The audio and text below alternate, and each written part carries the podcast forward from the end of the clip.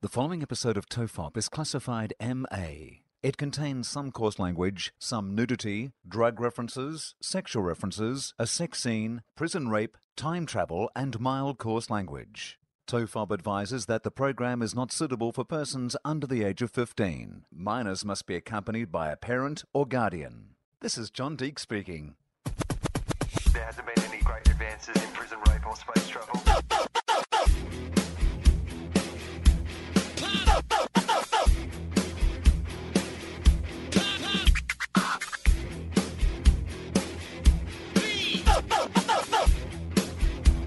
The Father, the Son, and the Holy Ghost. Hello and welcome to Tofop. I'm Charlie Clausen. I- Uh, I'm Will Anderson. I, I, I went- I went for a walk before we, I came to do the podcast. I thought I should get some exercise in. Is that why you're dressed in the Michael Jordan Yeah, and I workout watched. shorts? And yeah, if people want a picture, uh, the recording today uh, in the Tofop Towers, um, basically uh, I'm dressed in a pair of Michael uh, Jordan uh, basketball I shorts. love your commitment to early '90s branding. Yeah, it's like Where you, didn't- you couldn't find your hypercolor T-shirt. Or... I don't understand any marketing after that. Is it more a thing that you couldn't afford that kind of gear when you were a teenager? So now, as an adult with money, you are indulging that. Is that what it is? Amy did make a comment about it the other day. Like you know when uh, some something's obviously been on somebody's mind for a while, and eventually it comes out as a crack, and you didn't realize that you had become that guy. But I have become a guy that pretty much ninety five percent of the time, certainly that she sees me, I dress purely for comfort. Yeah, right. like Yeah. and so I will spend an entire day. Like I'll get in my gym shorts in the morning and go to the gym, and then when it's time to have a shower at night, I'm in my gym shorts. Yeah, that's my favorite. I mean, you're not a nudist though, are you? Like I'm a nudist. When it when it's summer, like I- if I don't have to put clothes on, I won't. No. It's- and Gemma like, and I kind of have the feeling that if I'm in my own house, 'cause Gemma's always worried that what if someone catches you through the window or you know you know someone sees you in the backyard or something. I'm always like, well, it's my house. I don't fucking care. Like I don't worry if anyone sees me nude. I'm not self conscious about that. Here's my problem with being nude all the time. How do you know when you're not masturbating? because at least normally when I'm around the house by myself, I can differentiate those two things by me having clothes on. You don't want But to if blow I'm nude those all the time, lines. like I'm I'm going into the house to do something and I brush against something and suddenly I'm masturbating. Yeah, yeah. I don't Like Do you know? But do do you associate nudity with sexiness? Like, if you were just walking around nude, is not that- my own nudity. no, right. well, what about so? What about your girlfriend's nudity? Does that you associate that? Like, if she walks around nude, is that immediately like, Yeah, yeah, definitely. you don't want to lose that, do you? I'd like to keep a, a line between sort of. I mean, obviously, there's some functional nudity there as well, but I like to keep a line of like you know, I don't like to watch the other person shit. yeah, no, no, no, no, no, no. None of that sort of stuff. Us weird couples who do that. Yeah. I just I don't. There's some boundaries I don't ever want to cross, and, Yeah. and that is one of them. Like anything expelled.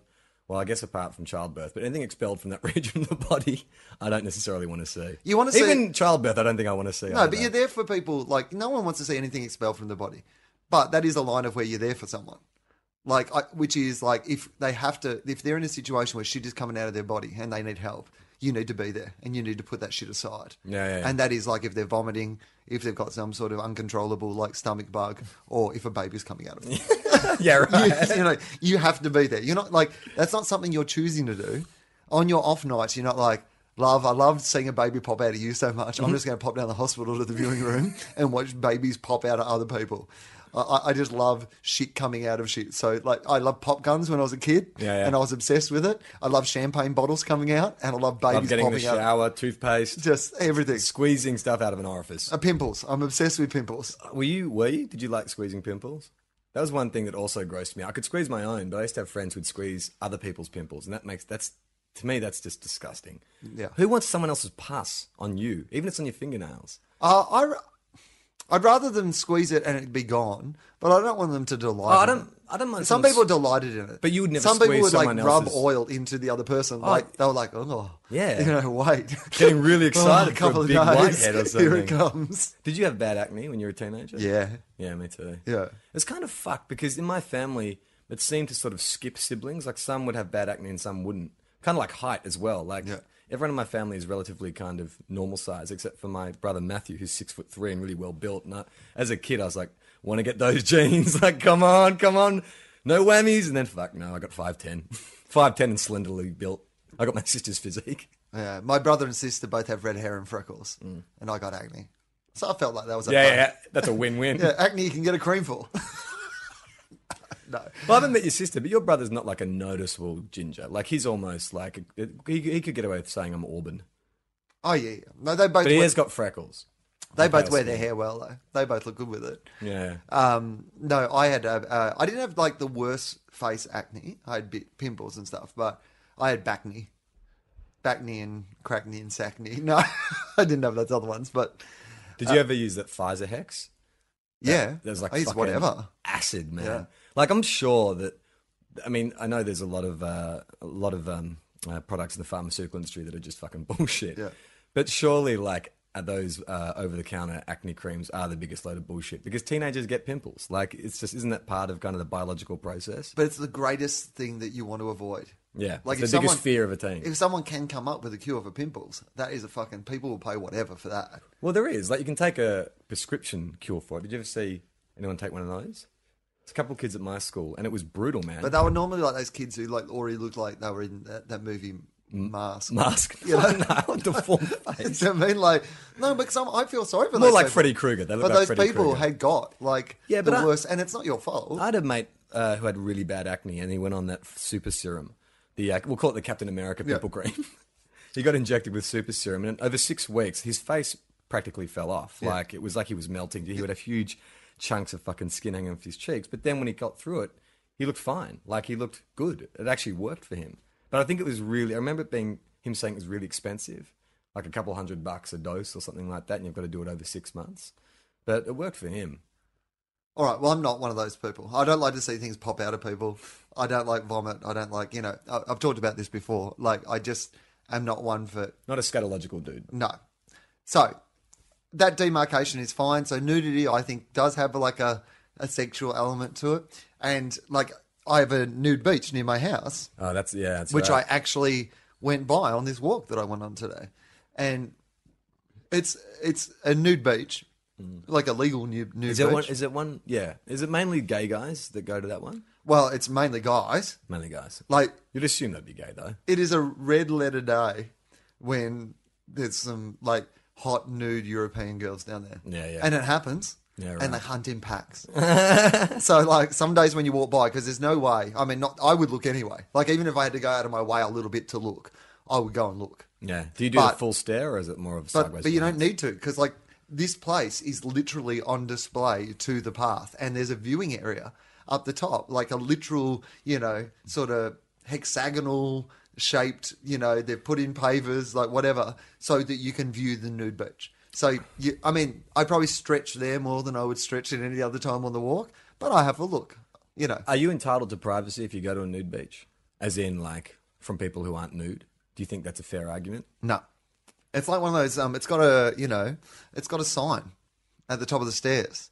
You know, that's got that sort of, you know, abandon all hope. yeah, Answer these riddles three. that's right. There's Raise a, the kraken. there's a lot of fucking raising the kraken. There's, there's a lot of cock rings. Oh, well, no. Heaps. I, yeah, right. And nipple Heaps of piercings cock and shit rings. like that. So is a cock ring through the head or through the? nut Oh no! circle? I mean, I don't know what are, what are the names of those things. Prince that- Albert. They're like no, no, not the piercings. Oh right, right, right. there's a lot of those um they look like uh you know the top of they look like what you'd put on your tap I've never. What you see? You see cock rings at nude beaches. yeah so like you know Isn't a they're- cock ring to sustain an erection? yeah and there's heaps of people walking around with them What? How like can you they've got a see collar from on their cock that distance. oh easily How It's big on are their full dicks? display.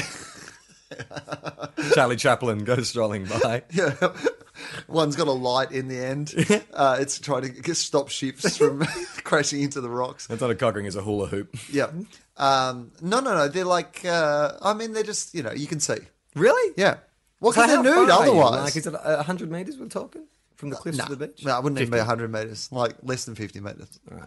Yeah. Because it's I up, still don't it's reckon I straight could up. pick a cock ring from fifty meters. Well, when somebody's not wearing I can't anything find else. my wallet when I'm in the same fucking room as it. If you had it hanging from your cock, you could.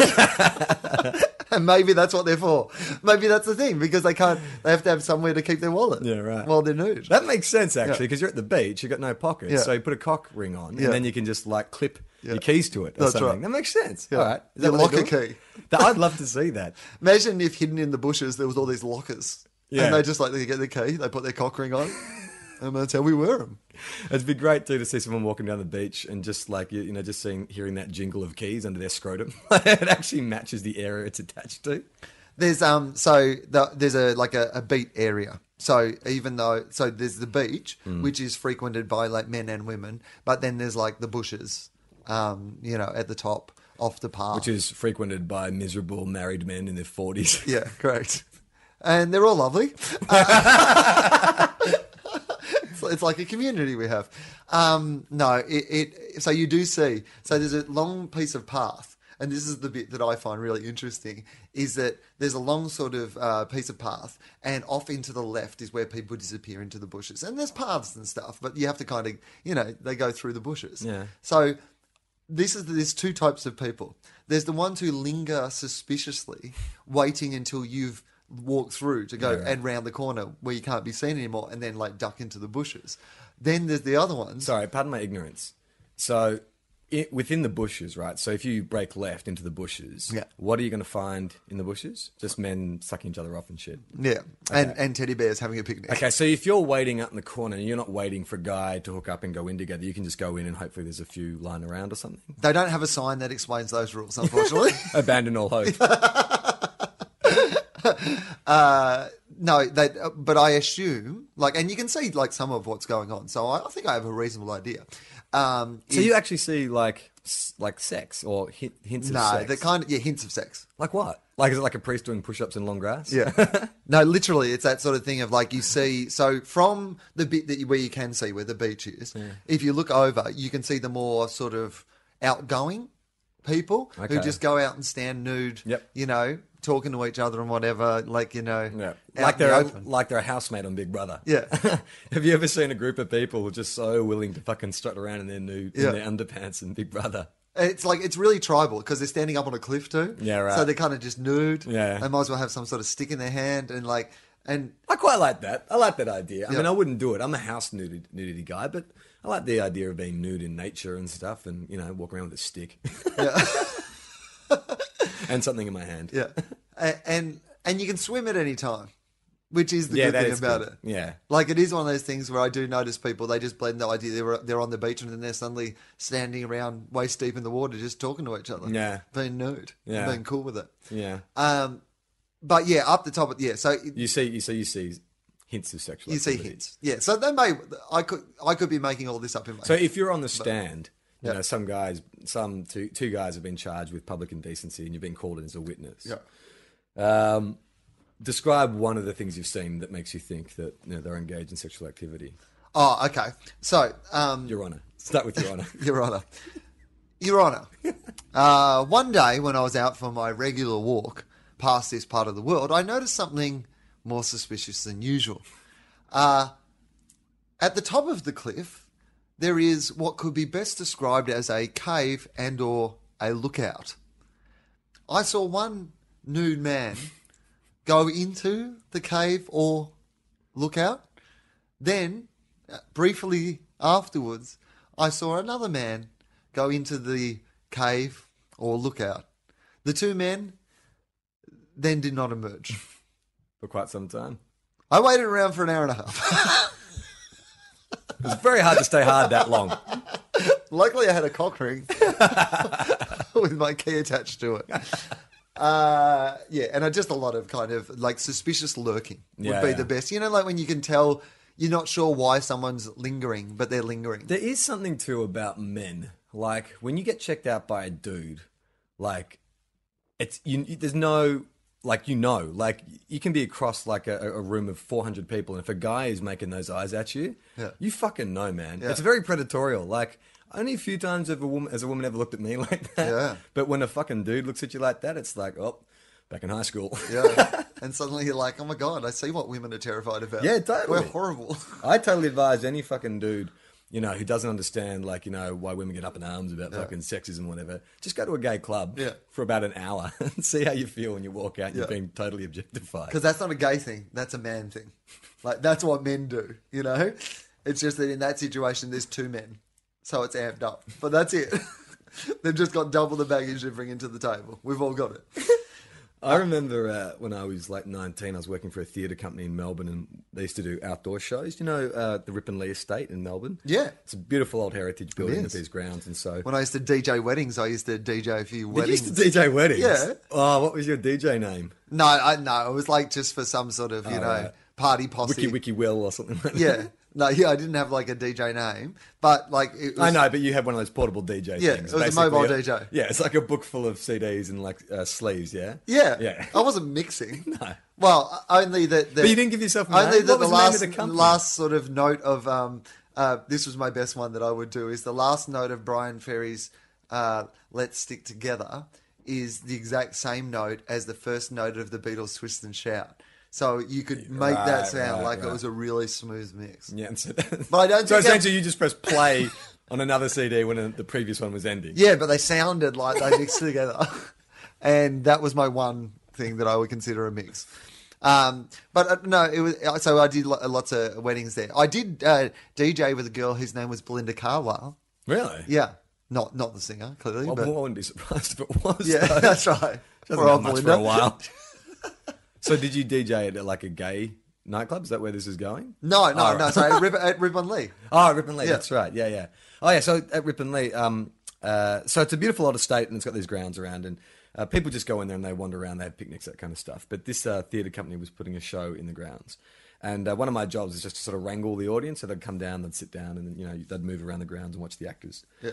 There were these two guys that looked like junkies. They were really skinny, you know, wearing tight jeans and like sort of t-shirts. Just looked really, really kind of dodgy. And I sort of keep an eye on them because they were sort of hovering around the audience, but weren't really sort of like partaking or watching the show. Anyway, they disappeared to the toilets. I watched them walk in the toilets, which is sort of on the ground, which is not where they should be. So I followed them in there and like I've pushed the door open and I just heard this sort of like scuffling.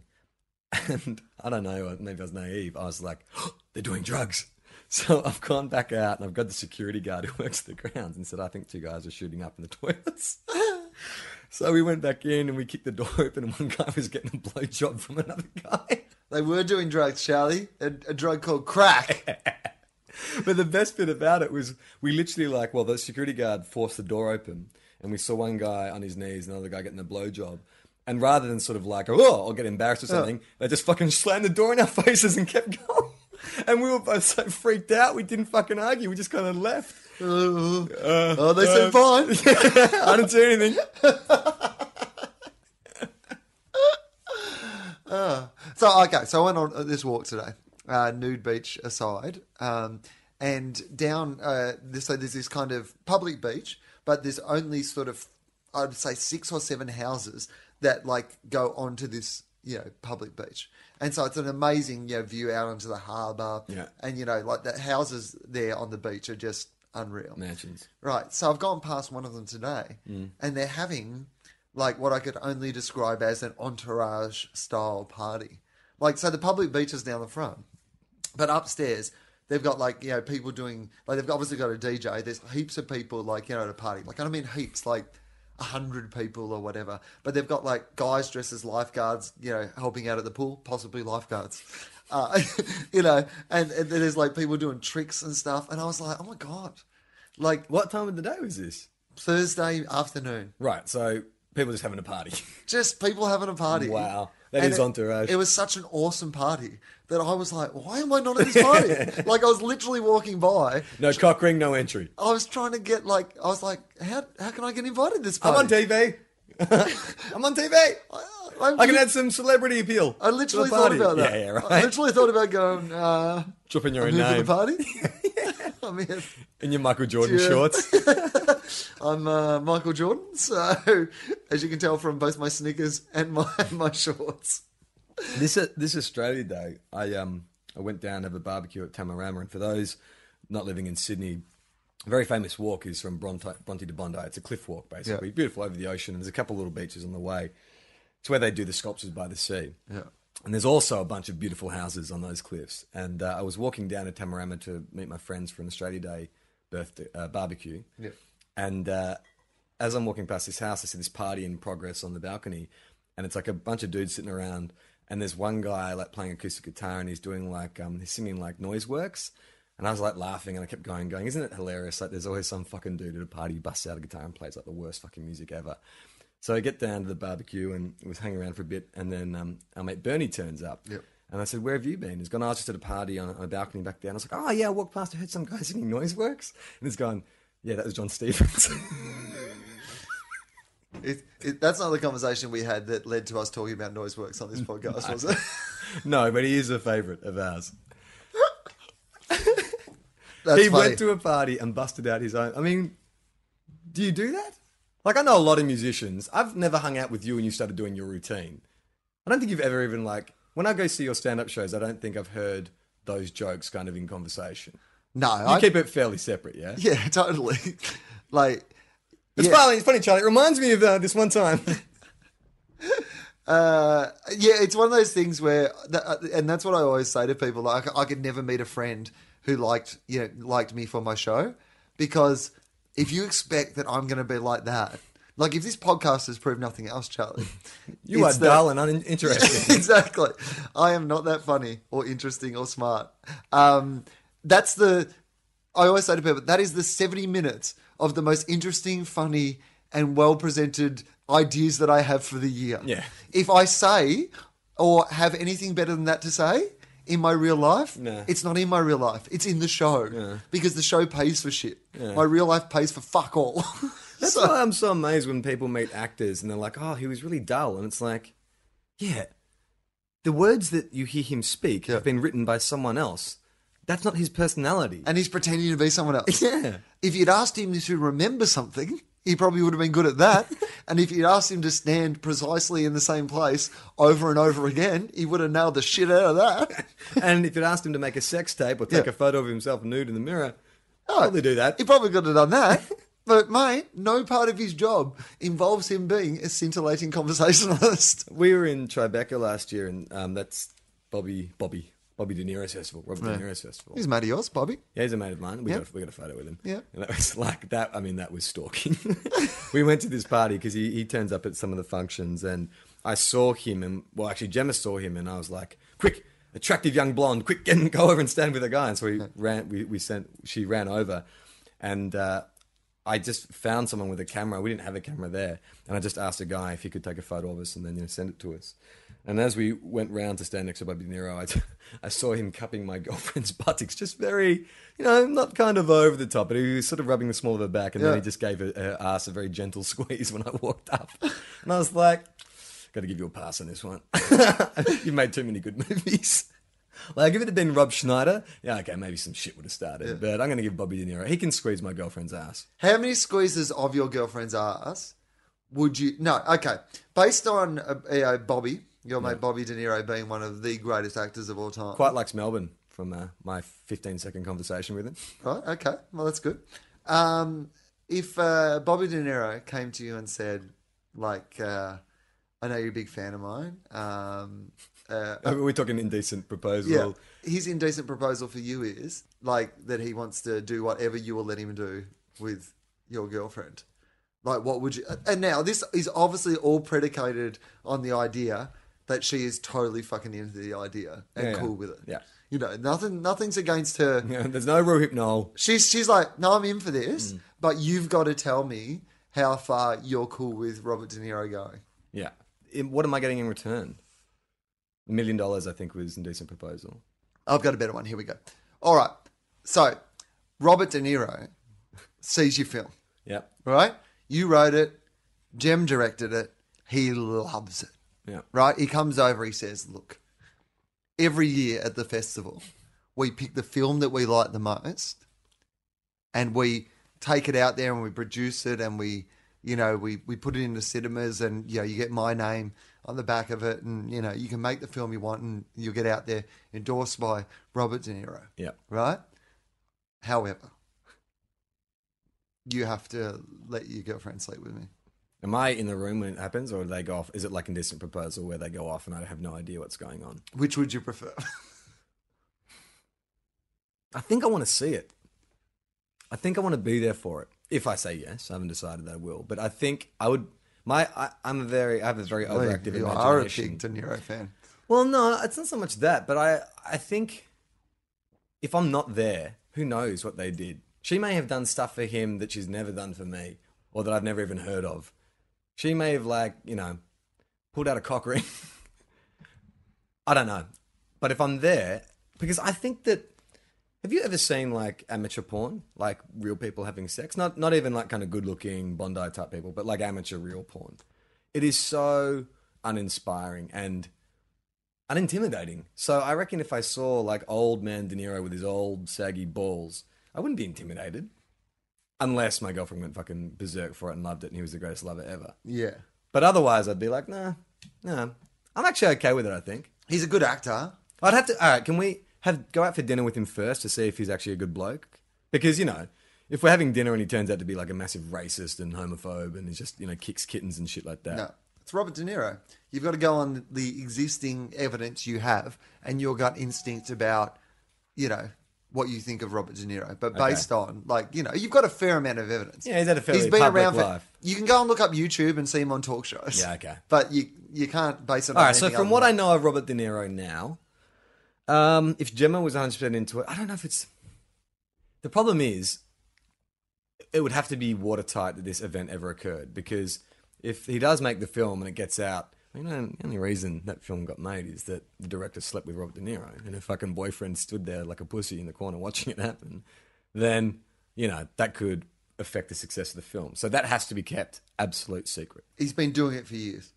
In fact, every year when there's been a massive sort of Okay, what's the breakout last success, what's the last film that and who did he shag? Uh, Jason Reitman, uh, for up in the Juno. air.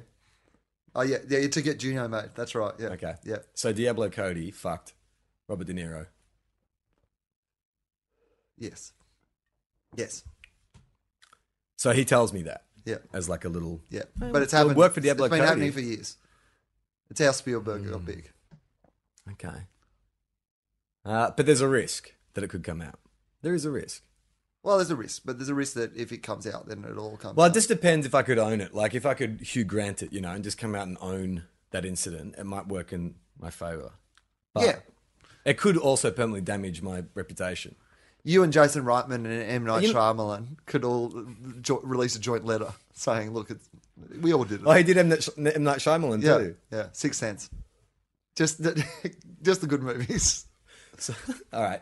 Um, okay. Fuck, man. I don't know. I think I want to say yes because I, I like to think I'm fairly liberal and that I could work through anything. And I believe in the strength of my relationship with my girlfriend that if we both agreed to it, we could work through it. Yeah. So I'm going to say yes, Yeah. but it's not like 100%. You know, I'm aware that it could backfire. All right, okay. How about this?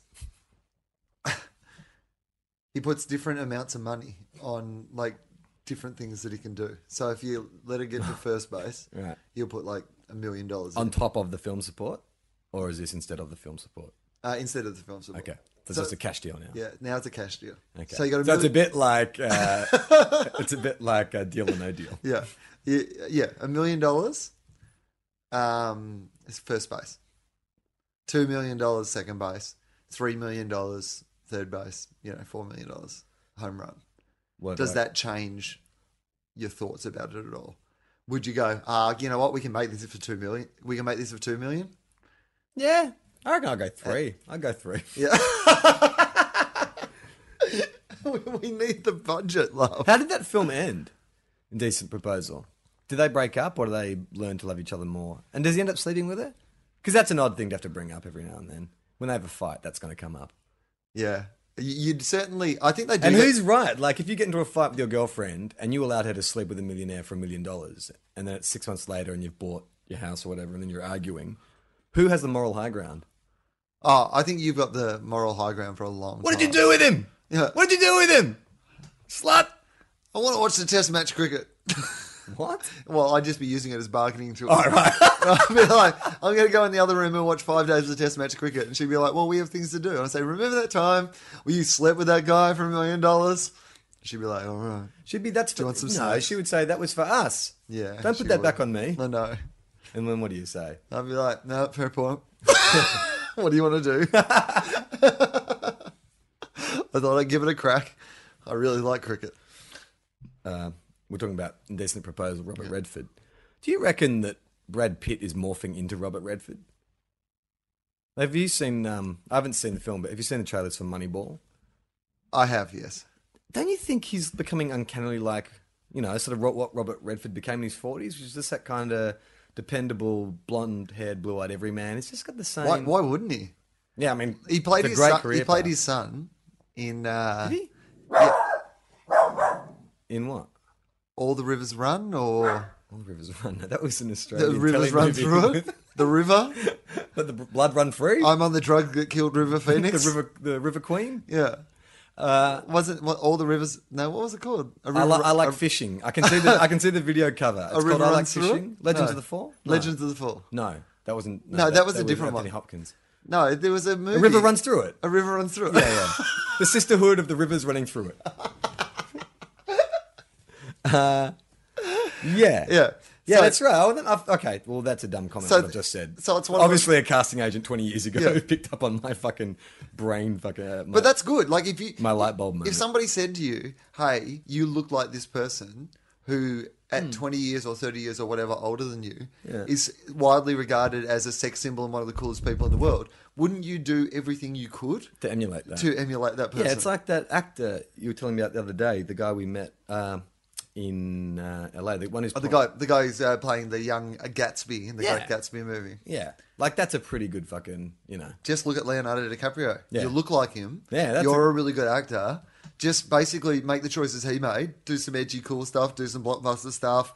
Bang every model on the planet. and just to show how and cons- wear a hat. just how moodily just in the to sh- corner of nightclubs. just to show how I consistent. don't want to be here. I mean, I came and I'm here and I'm going to stay for ages. But remember, I've got my hat down and I don't want to be here.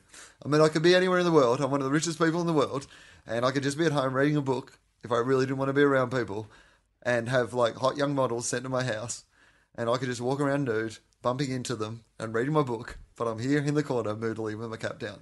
You're saying you should be putting more effort into it when he's out I just think it's weird. I think it's weird if you don't want people to talk to you.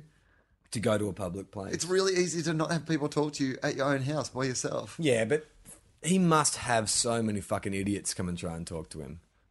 Yeah. Just stay in your own house and just get your mates around. Well, this is what I was thinking about when But I. you want to go out, like he can't be fucking held prisoner. Uh, you know, just because idiots come up and want to talk to him when he goes out. No, but just invite everyone to your house. So this is what I was thinking today when I saw this party. You know, so like I was thinking that if I was that rich, like that I would love to do that.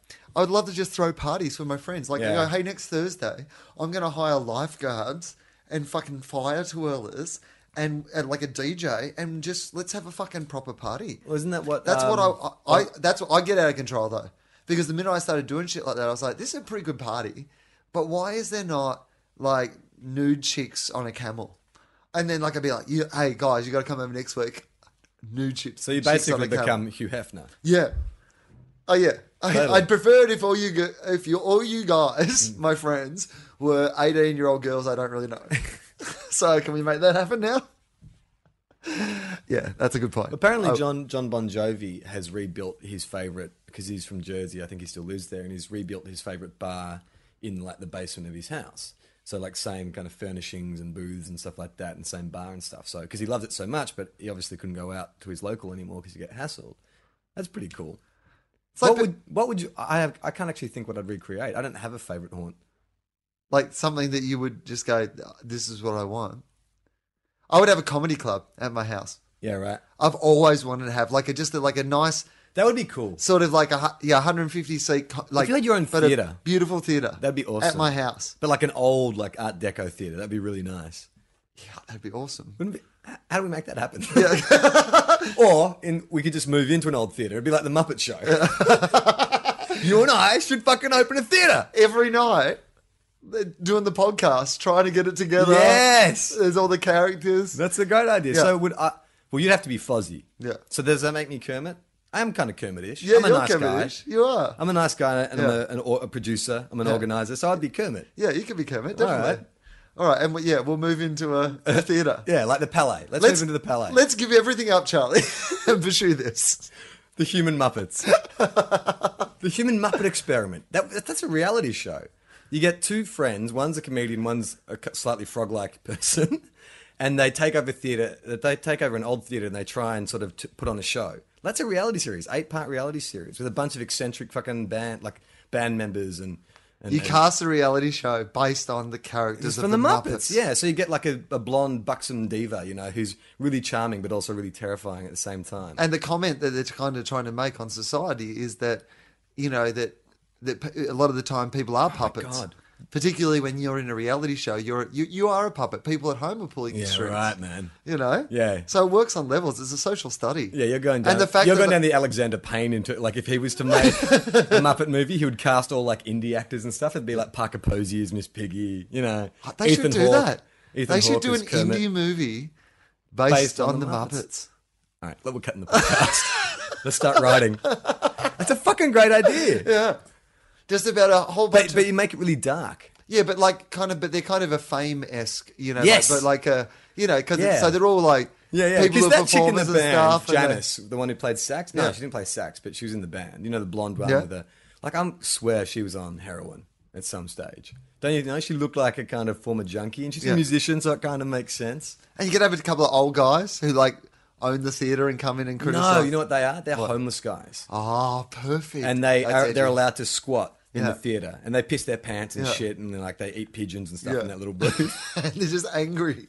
They're just angry about everything. But what you realize is that they're slightly like they're mentally disturbed. Yeah, and you- so a lot of their anger is not actually at the show. That's right, because Their people are anger always is- asking about Yeah. uh, Statler and Waldorf. Like, why? Are Why they do they so keep angry? coming? Yeah, they hate it. like, but what what it really is is a gritty look into to mental illness. So is Rolf? Do we, I mean, it's a really, it's a kind of like the Muppet Show meets Waiting for Guffman. Like it has that sort of, you know, Mm. But not for comedy, but done Yeah. as like a, a serious indie, a gritty reboot. yeah, Dare I say. yeah, of the Muppet Show. So would Rolf be like, um, I reckon you'd cast like Ving Rhames as Rolf Oh, really? and you make it and give it some sort of racial kind of tension? Because I was thinking Oh, he so- black, Rolf? Was that the implication? I was like Bing Rames.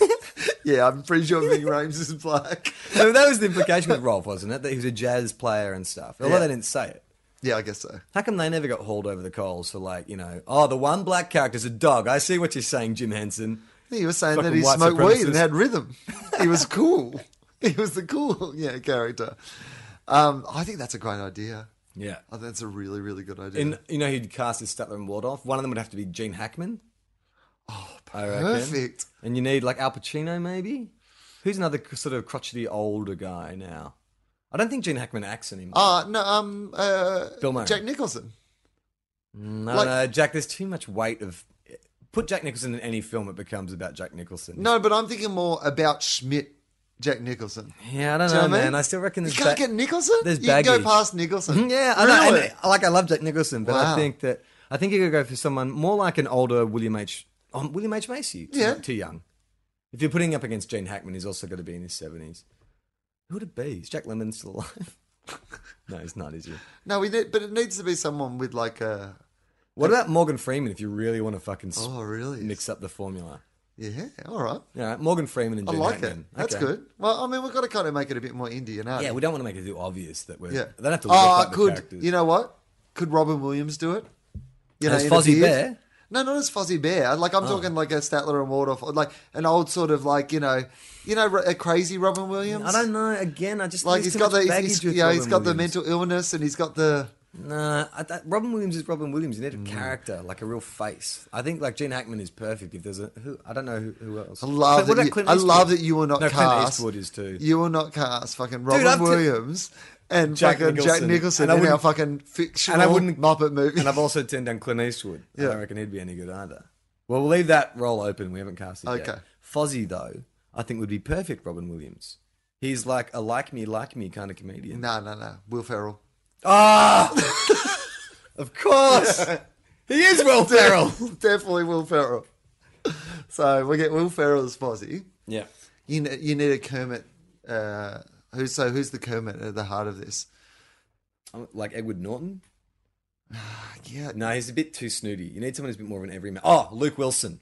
Luke Wilson. Luke Wilson would be You a great think? Kermit because he always plays the everyman, the put upon kind of guy, the nice guy. Yeah, I guess like think so. about Luke Wilson from old school. Yeah. Okay, he's on the casting list. We won't lock him in. Yeah, okay. but a Luke Wilson type, A Luke- everyman. yeah. Oh, what, wouldn't it be Paul Rudd? Yeah, yeah, he's also yeah, Yeah. Paul, I think Paul Rudd's comedy.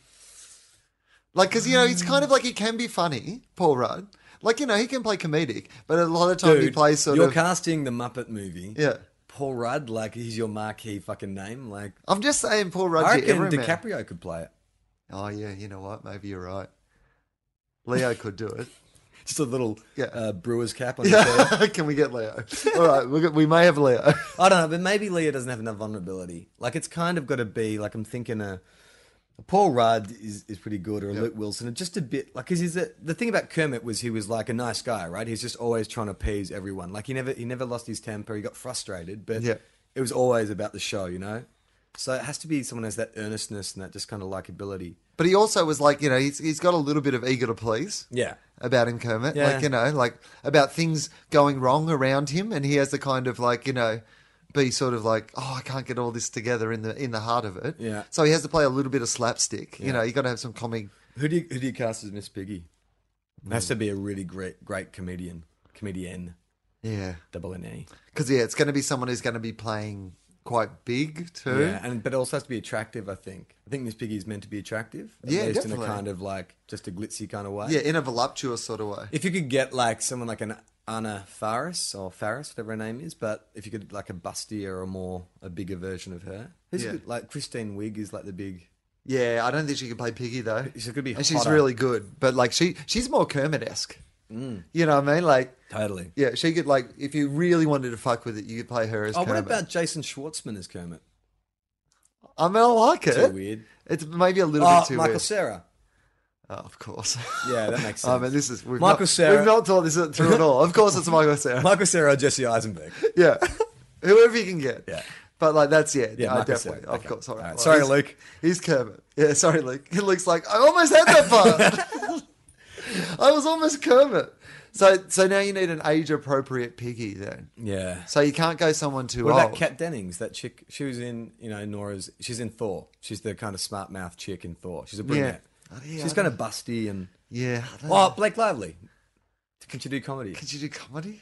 Like intentional comedy? Uh, who's like what? A, But that is the sort What of about person some they one of the like. girls from Community? Alison Breve who went. She yeah, Alison Breve who went blonde. Yeah, she's good. She could be big. You don't buy it. No, I don't buy it. I feel. I feel She's like, got to be more eight, like sort of Gold Coast glam kind of looking. Yeah, she's got to be like, you know, a really sort of. like a Pamela Anderson maybe twenty years ago. Oh yeah, You know what I alright, mean? Like yeah. that type. There's got to be a, a, an actress who sort of takes the piss out of the fact that they're, you know, like Dolly Parton used to, Yeah. you know, take the piss out of. There's got to be an actress like that, Who plays like sexy, but like you, they'd probably like fuck- Cameron Diaz. Yeah, Diaz. I mean, Diaz could have done it. She's probably Kind of looks like Miss Piggy. Yeah, is she is she a little old to play Piggy? Yeah, for Michael Sarah, definitely. Yeah, so that's the, that'd be that'd be a problem probably. But like, I mean, I think that's the, the right sort of zone. yeah. Someone who's a bit ballsy. What? Oh, what about? Mila Kunis, No. Emma Stone. Emma Stone. Dial- di- Emma Stone could Dye play. her hair blonde. Yeah, definitely. Stone Piggy. could definitely play Piggy. Yeah. All right. All right. This- look, this thing's casting shit's coming itself. together. Right. So is Ving Rhames Rolf? Look, I I have no feelings one way or the other about Rolf. So yeah, why not? I'm gonna go with Ving Rhames as Rolf. Okay. So the important one is Scooter. Is it Scooter? Skeeter. S- No. Oh. I think it's Scooter. You know the orange guy with the I do know exactly satin who you jacket, mean. green satin jacket. So who is who's who's that? He's like the PA to Kermit, Yeah. and he's like you know he's almost like Radar O'Reilly from Yeah. Nash. You know what I mean? Like he's a kind of sweet natured kind of guy. He's probably actually Kermit is the emotional one, and he's like the PA who actually makes sure people get on stage on time and he books the acts and that kind of stuff. You Yeah, know what I right. mean? He's a bit like Alison White's character in Frontline. Yeah. Okay. So if Kermit is Mike Moore, she's like, Yeah. or he's like that. So Can we, I, Toby Maguire. Oh yeah, Toby Maguire could definitely do it. Too old for Michael Sarah. He wouldn't be. He's got to be younger. Uh, does he have to Sarah. be? Because it does it have to be a direct comparison? Isn't this somewhere we could? yeah, I cast- guess an older person could we be a could- PA. yeah, Yeah, definitely. or Um, a theatre manager or I'm something. going to say um, Amy Adams. As the male character, Scooter. Yeah, we can't. All right, like you- I mean, because okay, Scooter's yeah, a minor sure. character. If we're going to make Morgan Freeman, Statler, or Yeah, Waldorf, totally. I think you could just put like because she's got that sort of like great. She's so charming and lovely, and she's got she's kind of the heart. don't make Or it. that she's don't, too much like Michael Sarah. Though. d- don't make it stunt casting though. no, you're right. Okay, sorry, sorry, Amy Adams. We'll work together on something else. I promise. No, I don't mind. Amy Adams is okay. She actually she could almost be a Miss Piggy too, I think. But yeah, I, she, she could yeah understudy Piggy. yeah, she could understand Definitely. Piggy. Cat, but Emma Stone definitely is, Yeah. is the one. Yeah. What other characters are there?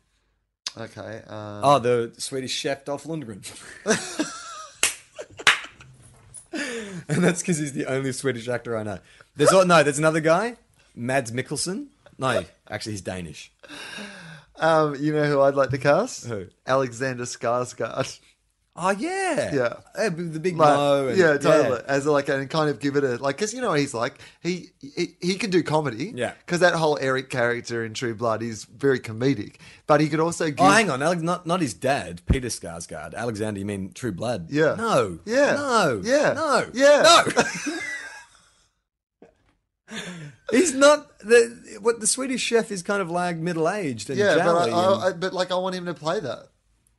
And plus, he's you know I want him to like we've got to make this give this movie yeah, right. a little bit of modern. yeah, we edge. can't we can't make it We're too not much. we're not like- making a like a co- like a ha ha ha. It's hilarious. Yeah. Like the fucking guys. So- Stat- Statler and Waldorf are fucking shooting their pants and throwing it at people. The Swedish chef has got to be like an Anthony Bourdain almost s character who's like Okay. so fucking drug addled, like from being in the kitchen, like you know, Yeah, yeah. like and he's because cutting he's because he's a chef cutting and shit. people who he's work like, in hospitality are often on uh, you know um, amphetamines. amphetamines. And he's like the su- and he's and like he's, he's just fucking shit. That's why he up and speaks like cutting it up, and he's like, because no one he's can just so understand what fucking he's high. saying. He actually He's like off speaks his head. perfect. He's actually born and raised in New York. He's not even Swedish, exactly.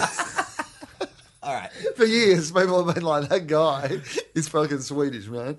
He is so fucking Swedish. But the truth is that he just once got high and put together some IKEA. All right. Congratulations, Ale- Alexander Skarsgård. Yeah. You're in the cast. yeah. Just because I've always wanted to work with Skarsgård, too. Uh, the, Ameri- right. the American Eagle, Oh, the American Eagle. Ted Danson. Yeah, yeah, Danson could do it. He Tom looks Hanks. like a. a- no, he, no. You got to have the profile. I say Ted Danson because he has that.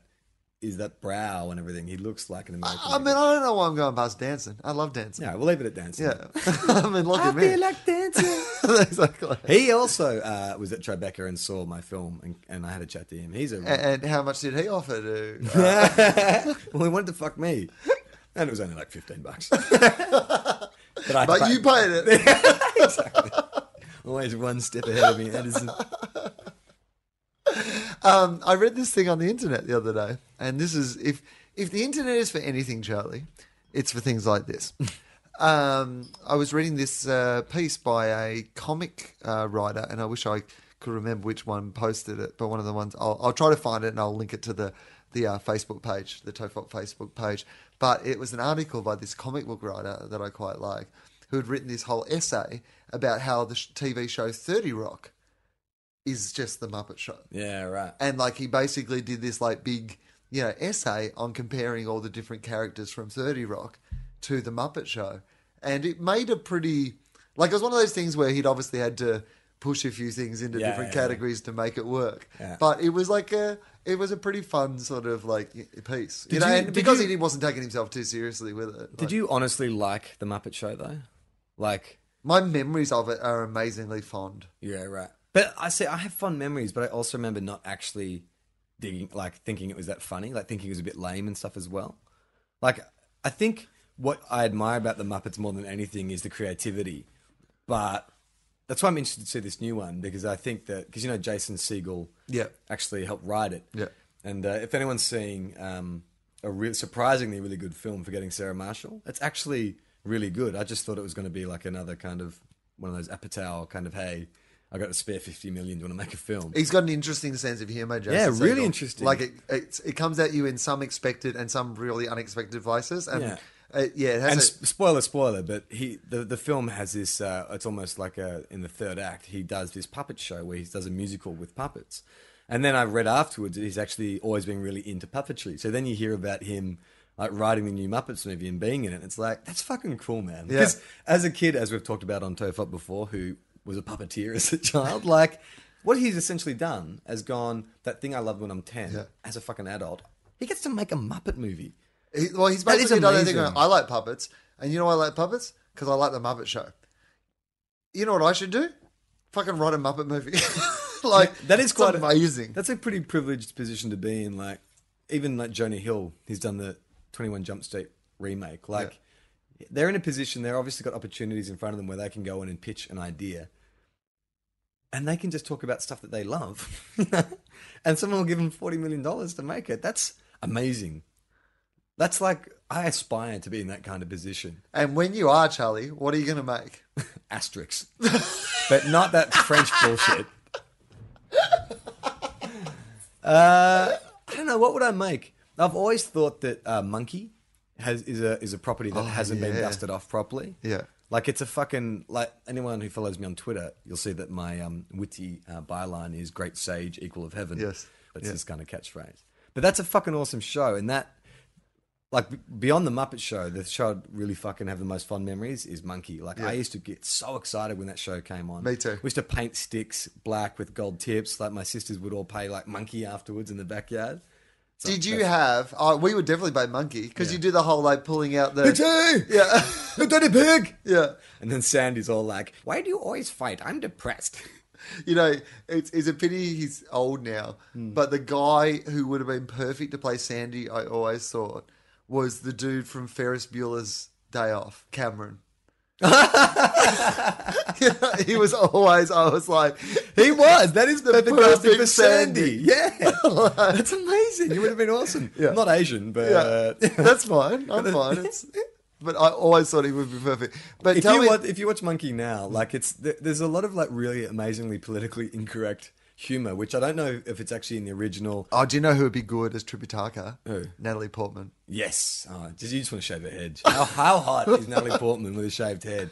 Like V for Vendetta, I don't remember shit about that movie. I just remember her bald head. Yeah. It's so hot. Yeah. She looks better with a shaved head. I think Tripitaka is one of those uh, characters that I a lot of people say you know people these days are a lot cooler with you know sexuality and like you know like that's been something and it ob- obviously it's a thing that gets discussed in society and we evolve and whatever but I think a lot of it has to do with those first feelings that teenage boys had about Tripitaka Oh, yeah, yeah. and they d- weren't sure if they were allowed to or not because they couldn't tell if it was a boy or a girl For those of you who aren't familiar, um, what we're talking about, Monkey was an amazing show because Monkey is based on a Chinese myth. Yeah. But this show was made by the Japanese Yeah. and then dubbed into English. And I guess you could say it was like a kung fu show, Yeah. like a kung fu sort of parable drama. Yeah. But uh, that's why you watched it as a kid is 'cause- for the fighting. But the character of Tripitaka in the myth, he's a boy priest who is making a pilgrimage to the west. No, east. Making a pilgrimage. Thanks for the dun- dun- dun- dun for the pilgrimage west. Yeah, They're making a pilgrim- pilgrimage west to um, get enlightenment, meet Buddha, whatever. Um, but in the TV show, Tripitaka was played by a young girl. Yeah. And you couldn't quite tell. It's quite androgynous in the show because she had a shaved head and was wearing like this hat and this kind of just sort of baggy robes. But she was kind of hot. yeah she was totally hot but that little boy priest, yeah I mean if you put it like that for the first time, it's the priest getting ogled. Uh, so, so run me through. Can you remember what the theme song to Monkey was? Yeah. Born in an egg on a mountain top. Okay, so born in an egg on a mountaintop, Yeah. and that was that the egg kind of would burst open. Yeah, at because the I can start. give you the open narration. Was Yeah, like, okay, yeah, okay. Aeons and aeons before the dawn of his day. Like, I stick up- but it was something That's about, not racist because uh, he's just that doing that. What that Siddhartha was. Buddha, the father Buddha, said, "Oh God, what- should I look it up?" Yeah, look it up definitely. Okay.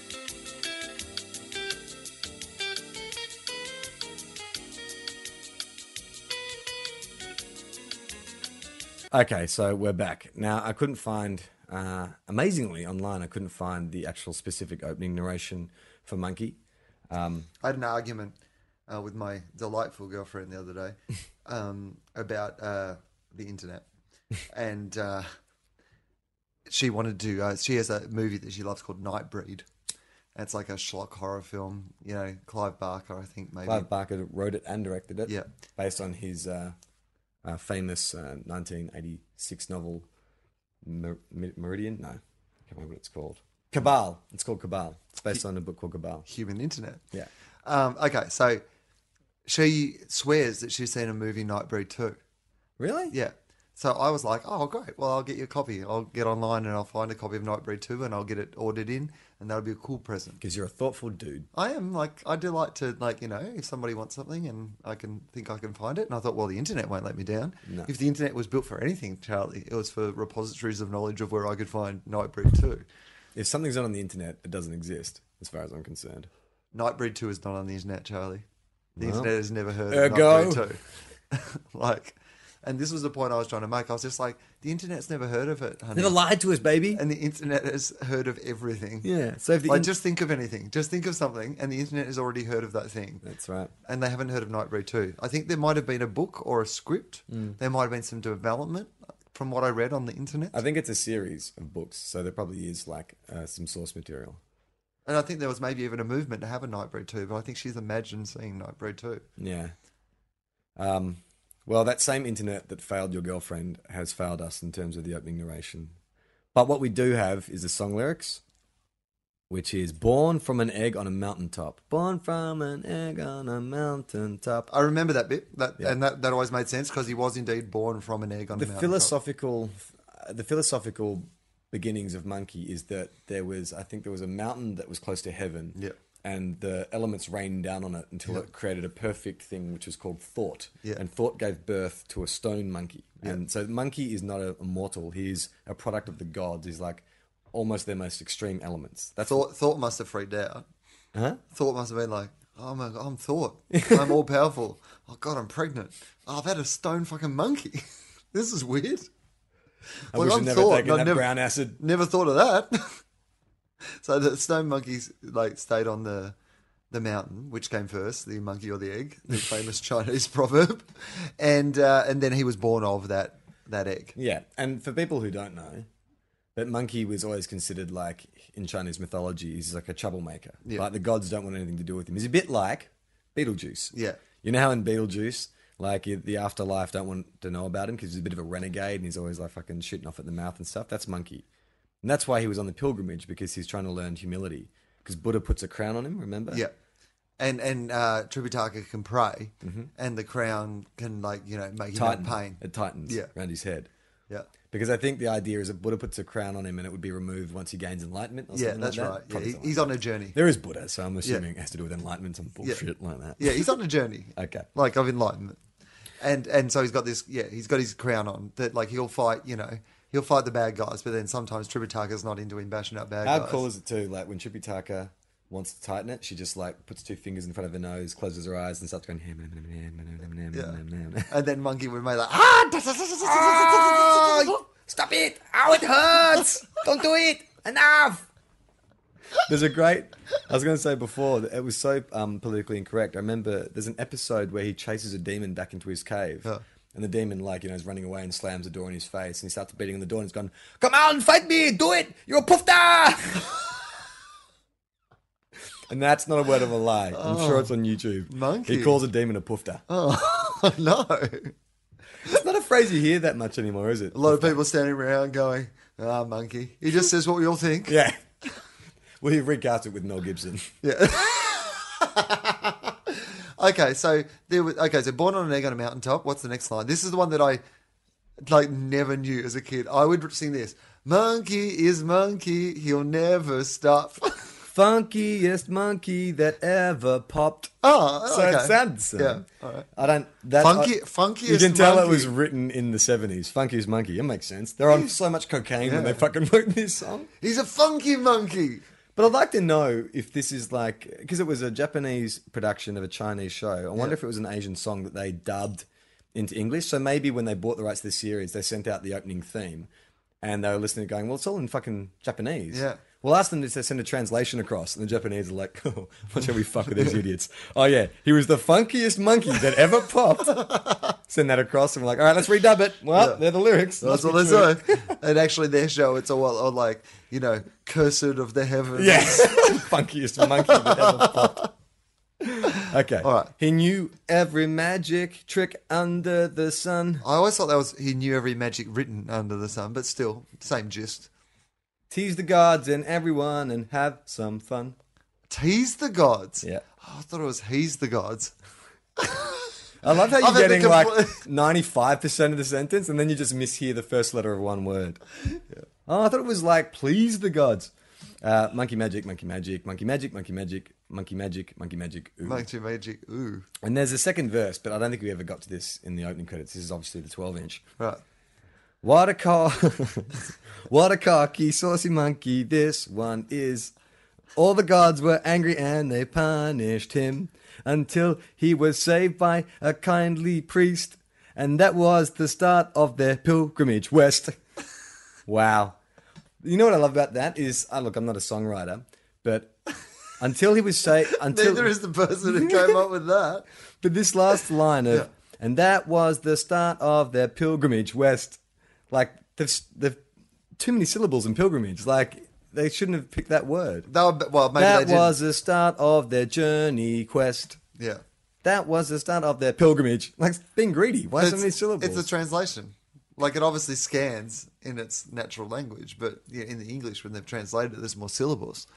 You don't have a syllable by syllable. But that was back in the days. But if where- you were re-recording that song, Yeah. and you're any kind of musician, and you get to that bit, and the lead singer says, "And that was the start of their pilgrimage west," wouldn't you say, "Dude, just use journey. Hmm. Like it's got the right amount of syllables. It doesn't have that weird in the in the middle of the word. and then he'd be like, uh, dude, Let's do more, more cocaine. yeah. Shut up." you can be predictable, and you can do that sort of shit, or you can be like me, man. I'm just like fucking Bowie. I just fucking cut up words and I pull them out of a hat, and they are my fucking lyrics, man. That's how I fucking come up with shit. Pilgrimage West. I just fucking cut up a woman's day, mate, and I pull this shit out, and that is my fucking art. Um, uh, the, okay, so there was the there was the theme song. There was the characters who were uh, monkey, obviously Tripitaka, Yeah. who were on the journey, and then they picked up some other people fish to help demon, them out. A fish Sandy. demon, Sandy, Yeah. and Pigsy. And uh, he- they're all because all the people in that group have all been punished for something. So monkey's been punished for ego. Yeah. Sandy's been punished for I can't remember what it was, but I think he ate a bunch of people or something. Yeah, something and like Pigsy's been punished for gluttony. Yeah, What's Sandy's ha- hang up? Because monkey and Pigsy are easy to define, but what was, Sandy had a thing. It wasn't like vanity. It, was, it must have been one of the seven deadly sins. So what are they? uh, Vanity. sloth, Sloth. So that's pig. That's monkey and Pigsy. Pigsy, Um, uh, greed, Pride. avarice. Um, would be so shit in that movie. Morgan Freeman saying, "How do we check this killer?" Um, okay, uh, uh, jealousy, uh, uh, um, um, grumpy, sneezy dog. uh, Andrew Dado, Lockie Dado, Cameron Dado. Um, yeah, I don't know what Sandy's was, but he was being punished. So they're all on a journey, and they're Yeah. all journeying to the west. yeah, and they they would could be going west. Sure. Oh, they're in the east, so they're journeying west, right? Okay. And so and yeah, and they could all fight. Pigsy would fight with a was it with a, a Rake. pitchfork, a rake, yeah, a rake. rake. And uh, Sandy had like a staff with a, a Yeah. crescent-shaped blade. and Monkey had like this like Awesome staff. yeah awesome stuff that he like He hid could make behind his beer ear, by rubbing it, and it was just like me. it was it was tiny when you first saw it, but if you rubbed it, It got big. it got massive, and then he would hit people with it. The best thing he had was the fucking flying cloud. Yeah. How many times as a kid did you look up at the sky and go,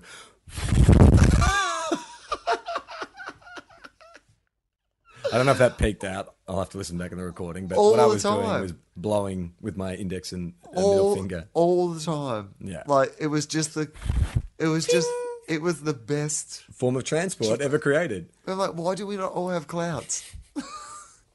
Fuck the cloud that computer people have come up with that we can store all information in. Where's the cloud that I can f- fly around on and visit shit on? Do you ever remember that episode? I think it would happen a few times, but there was one distinct episode. Pigsy also could summon a cloud, Mm. but his cloud, in keeping with Pigsy, was like a crappy, br- like grey cloud Yeah. that would spew like smog, and he had a steering wheel. I love it. I think I don't know if he had a steering wheel. Maybe I'm remembering that wrong. And then there were two. Mm. but it Pig- was like a crappy cloud. That's all and he then could there were summon. two pigsies. Do Yeah, you remember- that's right. They changed. They, they changed recast. pig's ears. And so, like, there was just one of those moments where, like, they used to do with Pippas on Home and Away, where, like, the kids would come home from holidays and they'd be like, hey, Pippa, hey, Pippa, it's good to see you, Pippa. And I'd be like, that's not Pippa. Pippa looks like someone else. Why does everyone think that's Pippa? Do you know And that- that's what it was like with Pigsy. You know that um, on Neighbours, uh, uh, what was Jason Donovan was Scott Robinson? Yeah, that's and right. Oh, he was a replacement. Jason Donovan was. Yeah, there was another guy who was um, Scott Robinson. Like in, I think on the ch- definitely on the Channel Seven version. I think maybe one season of the when it went to Channel Ten, but he was a replacement. So that's got to be one of the most successful replacements in history. Yeah, like not just replacing a character, but playing the same character. There would have been so many times where he just sat at home going, oh, that could be me dressed in that garbage bag lying in a gutter on ecstasy. That could have been me. that could have been me releasing all those shit albums and doing pantomimes. I guess the only other people would be the Doctor Who actors. They're the only ones, other ones who would sort of We get replaced all the time. Yeah, playing the same character. Would they be more successful than Jason Donovan, or is that the the best example of a replacement? No, I reckon Jason Donovan. That's pretty good. Yeah, I can't think of anyone. I can't actually think of another one that's done it. Like, what's a prominent one? Would you say that Woody Harrelson replaced Coach? They're different characters, but Yeah. essentially playing the same character. Yeah, no, they were different characters though. Yeah, but they're the same. Yeah. Woody and Coach were the same. It's like it was Benjamin Button. Coach started off an old man, and then ended up a hick. Yeah. Um, I can't think of anything off the top of my head whether, An actor was replaced. and you know, the next one was better. It happened a lot in Australian TV shows. They did it on Home and Away, but I don't know who the character was. But I do know. Oh, the writer's like, right. we cannot be bothered thinking up new characters. Some new mum can't move into this caravan park. It just has to be the same character with a different actor. But you know why? Is because the way soaps are written, all those intricate fucking storylines that go on because they've got to do five episodes a week. You can't just fucking write a new character because you've got like that character, someone's daughter, someone's boyfriend, like all those characters are interrelated. So it's fucking hard to just go, oh, she's dead and here's her cousin, and now you got to pick up where she left off. Uh, I w- they could just change it slightly. So, for example, when Pippa, because she's the most famous one in Home and Away, they replaced Pippa a couple of times, I think. Yeah, and Beck Cartwright is the one I was thinking of. She didn't she get replaced by like a redhead? Oh yeah, that's right. Yeah. Yeah. So um, so Pippa, and when she left, they should have replaced her with uh, former AFL great Robert Dibia Domenico. and just they've all come home and they're like Dipper, but play exactly the same storylines. Like not change one other part of Home and Away apart from the fact that instead of Pippa, who used to run the caravan park, uh, they would have Dipper. Do you remember there was a short phase in the 80s? I don't know what it was like in New South Wales or Queensland, but AFL players like Dermot Brereton and Dipper were doing some crossover kind of stuff. Like Dipper flying was in doctors. the Flying Doctors. Yeah, and didn't he get punched out or he punched someone out? I think I'm pretty He's sure a truck driver. I remember Yeah, that. I'm pretty sure um, Dipper's favorite famous scene. There was like a, a- a kind of a, a punch thrown. Yeah, I just, that's kind of the thing you see in American sport. Like, you know, uh, who's that guy in the 90s? Bosworth, the Boz. Like, you know, he played one season of football and then became like a movie star. Yeah. You don't really do that. Our athletes, I mean, athletes get given reality shows and hosting. But no one has kind of, you know, cast an athlete in a film like they do in the States. Uh, what about um, Ian Roberts? Like the he, he's an actor. Yeah, that's right. like yeah. and he's been in a few things. But it's not like they're trading off the fact that he's like he's playing characters. I'm saying like you know you'll watch an Adam Sandler movie and John McEnroe. Yeah. will turn up and just like do a scene, or like, like um, or like Tony Hawk or someone will turn up, or, or Lance Armstrong. Lance in, Armstrong, um, yeah. uh, they don't do it in Dodgeball, Australian, which is one of the Australian- great cameos of all time. That's such a fucking funny scene. That's great. um, they tried to do that with that redheaded snowboarder in uh, Friends with Benefits that we talked about Who's the last red- time. oh, that American guy. Sean, whatever his name is, and he's like a Carrot Top. yeah Carrot Top. The guy looks like Carrot Top, and he plays this like really asshole character who hates Justin Timberlake. In and at the start, you're like, oh my god, this is the weirdest bit of fucking star casting. Is he playing himself? Yeah, he's playing himself. right. That's but pretty like funny. playing like a fucked up version Yeah, yeah. of himself. Kind of like what Ricky Gervais does with his celebrity Yeah. guests. Yeah. So like he's a, so he's a real asshole who keeps talking about wanting to kill Justin Timberlake and all this sort of stuff. I, I, behind. I admire that. yeah, That's good and cra- it's funny, and Yeah. it, it and it becomes a really funny thing. But at the start, you're just like, wait, what? What was that meeting? Because when they wrote the script, like this is what I always think when I see something like that is. When you write the script of Friends with Benefits, and it's a pretty wittily written So script, when you photocopy No Strings Attached. and add, add a couple more racy shots of Mila Kunis's art. Um, so when you do that and you put in a scene like that, do you write it specifically with that guy in mind and go out and get him? Or do you just go, he'd be a funny cameo with an athlete? Or does that just come in at another time? Is there someone in a meeting who goes, I was watching the Olympics last night and you know who we should put in our movie? That dude who can snowboard. Yeah. And they're like, well, can he act? Did you see how good at snowboarding he is? Well, that I can understand. That's like that stunt casting that you know you'll get with like The Hangover, putting in Mike Tyson or something. But then, I think yes, that that's a last minute kind of thing. They're just spitballing, but you know they're making the film and they have left that part kind of open for who they can get. But then you think about a filmmaker like um, there's two famous ones. Sophia Coppola says that she wrote, you know, the Lost in Translation with Bill Murray in mind. Like she had no intention of showing it to anyone else. And then the next level up from that is being John Malkovich. Yeah. you know, Charlie Kaufman wrote a script that was predicated on the fact that an actor would come and play himself. Yeah. And I saw him interviewed and and they said, but was it an actor or was it that? no, it was John, he actually wrote Yeah, that's right. with John Malkovich. So yeah. it wasn't like it couldn't have been uh, Tom Cruise. yeah, Being Tom Cruise. being Tom Cruise, Yeah. or being Bill Pullman. Although or I something. guarantee he would have had at least two or three meetings where a studio were going, "We love your script, love it. but uh, We love it." Have you ever thought about being, being, Harrison Ford? What about being Ryan Gosling? Yeah, he's very hot right now. he totally would add those meetings. But that, that's what I imagine. Like when you sit down and come up with something like that, do you? And do you think that he would have only ever made that film if it had been John Malkovich, Yes. or if someone Like, if they had equally put cool? If Tom they said Hanks, if they said uh, Gary Oldman will do it, right? He's still kind of like I mean, he's Yeah, not, he's in that same but he's in kinda that indie same sort crowd. of indie, like Yeah, but yeah. older actor, and could be a bit quirky, and you can imagine him having. We you can make the movie.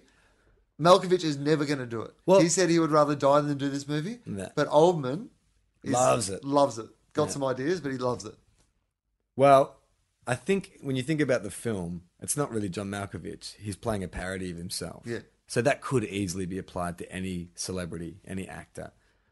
So I reckon it's great for PR to say you wrote it with Malkovich in mind, but yes, I'm sure he had a plan B, being Al Pacino, Yeah. being Christopher Walken. You, so you think that you, you might have read, say, a Rolling Stone interview with a Charlie Kaufman, who was like, you know what? It was always called being Paulie Shaw, and that's that's who we made it for. We had Paulie in mind. Uh, yeah. What happened to Paulie Shaw? Um. Well, I mean, like He he, wa- he was big for like that that was a quick ascent, yeah. was big until people noticed that he was no good. Like, Pa- I mean, Paulie Shaw. If if my understanding of this is correct, and I don't profess to, for this to be my specialist subject, but my understanding is that Paulie Shaw, you know, for whatever talents that Paulie Shaw has, and I know people who are fans of his. Um, and I think Encino Man was a pretty funny film. but I was waiting for that. Uh, I, I saw Biodome. Uh, but Son-in-law, I think that Paulie Shaw, jury duty, a lot of in the army now. a I lot, worked in a video store, so I saw quite a lot of Paulie Shaw movies. um, I Paulie Shaw, a lot of his success was predicated on the fact that his mother, Mitzi Shaw, uh, owned and ran the comedy store, the world famous comedy store. Yeah. And so pretty much every big comedian who got their break in that comedy boom in America had gone through her rooms and owed her a part of their career. And I was I'm of the understanding that the reason he was always doing Letterman and stuff like that was because So I've heard that a that. lot of people owed, you know, I've heard that too, but I've heard him interviewed. I think it was on uh, what the fuck. yeah. I think it was that, but it was being interviewed, and he was saying that everyone always assumes that that's how he got his start. But his his argument was that his mother was very strict and wouldn't let anyone just get on stage, and she was dissuading him the whole time. So if anything, he worked harder to kind of get to where he is. Like he really had to Yeah. prove himself. And I think that is what he would say. Yeah. Right. but it's funny. You have no like. You're just got based off what you've read and heard. Like, Yeah. it's more you're making just a, a character judgment. I am. I, Based I, on bio based on data. the evidence based on the evidence I've seen of how good he is. It was all because of his mum. Did you see that YouTube video of him getting punched out? There's a YouTube video. I think it's Is a couple years it of ago. him being punched out? Yeah, it's him Yeah. doing stand up like at a club in like Texas or something.